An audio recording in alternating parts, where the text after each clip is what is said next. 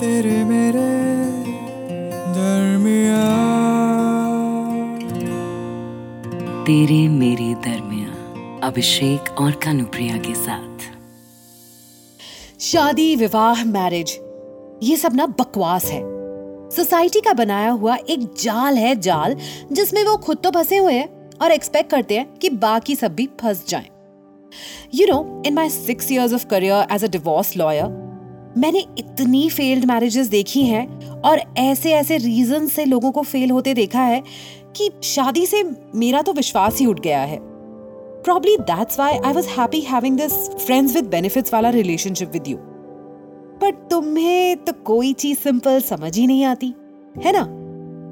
क्यों? क्यों तुम्हें सब कुछ कॉम्प्लिकेटेड करना था? क्यों प्रपोज किया तुमने? तुमने मेरे मम्मी पापा को देखा है? तीस साल से शादीशुदा है। पर उसमें से पच्चीस साल से अलग अलग कमरों में रहते हैं। और पंद्रह साल से तो आपस में सीधे मुँह बात भी नहीं करते। क्या फ़ायदा ऐसे डिसफंक्शनल रिलेशनशिप का? और अगर शादी का हश्र यही होता है तो क्या ही फ़ायदा है शादी करने का? मेरे ही क्यों? तुम अपने मम्मी पापा को या दीदी जीजू को देख लो। कभी किसी भी चीज़ पे अग्री करते हैं आपस में। हर डिस्कशन वर्ल्ड वॉर थ्री जैसी लगती है। मेरी फ्रेंड रत्ना जब भी उससे मिलती हूँ, बस अपने पति, सास, ससुराल, इन सब की बुराइयाँ करती रहती है।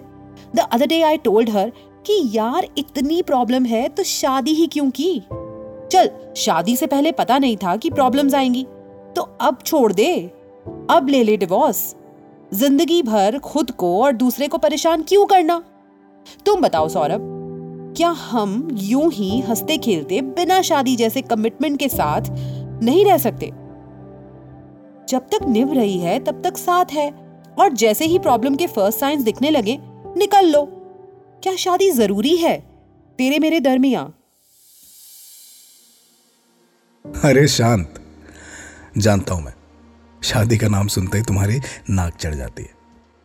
गुस्से से लाल हो जाती हो तुम। लेकिन फिर क्यूट भी तो लगती हो ना गुस्से में। और चलो अब सीरियस बात करते हैं। तुमने मुझे हमारी पहली डेट पर बता दिया था कि I am a divorce lawyer इतनी शादियाँ बिगड़ते हुए देखी है ना मैंने, मुझे शादी नहीं करनी है।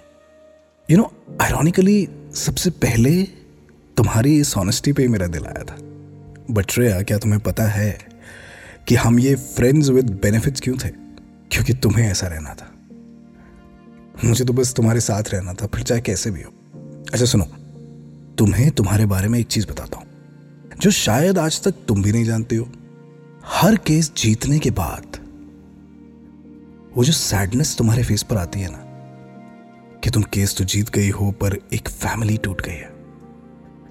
उसे तुम भले ही एक्नॉलेज ना करो but I know that feeling you get पता नहीं कितने कितने दिन तुम ठीक से खाना नहीं खाती, सोचती रहती हो कि ये वाला रिलेशनशिप तो यार वर्क कर सकता था। ऐसे तो तुम्हें लगता है कि तुम कमिटमेंट फोबिक हो बट तुम्हारा ये दिस कुड हैव वर्कड वाला जो भरोसा है ना, वही हमारी इस शादी को शायद एक प्लस पॉइंट दे दे। I don't think after seeing all these marriages break तुम्हारा विश्वास शादी से उठ गया, बल्कि तुम्हें पता है you exactly know what went wrong और शायद यही वो फैक्टर हो जो हमारे इस रिश्ते को बनाए रखे। क्या कहती हो? क्या आगे बढ़ सकती है कहानी? तेरे मेरे दरमिया तेरे मेरे दरमिया इस पॉडकास्ट के बारे में अपना फीडबैक देने के लिए हमें लिखें। Podcast at my Radio City dot com पर। तेरे मेरे दरमिया अभिषेक और कानुप्रिया के साथ।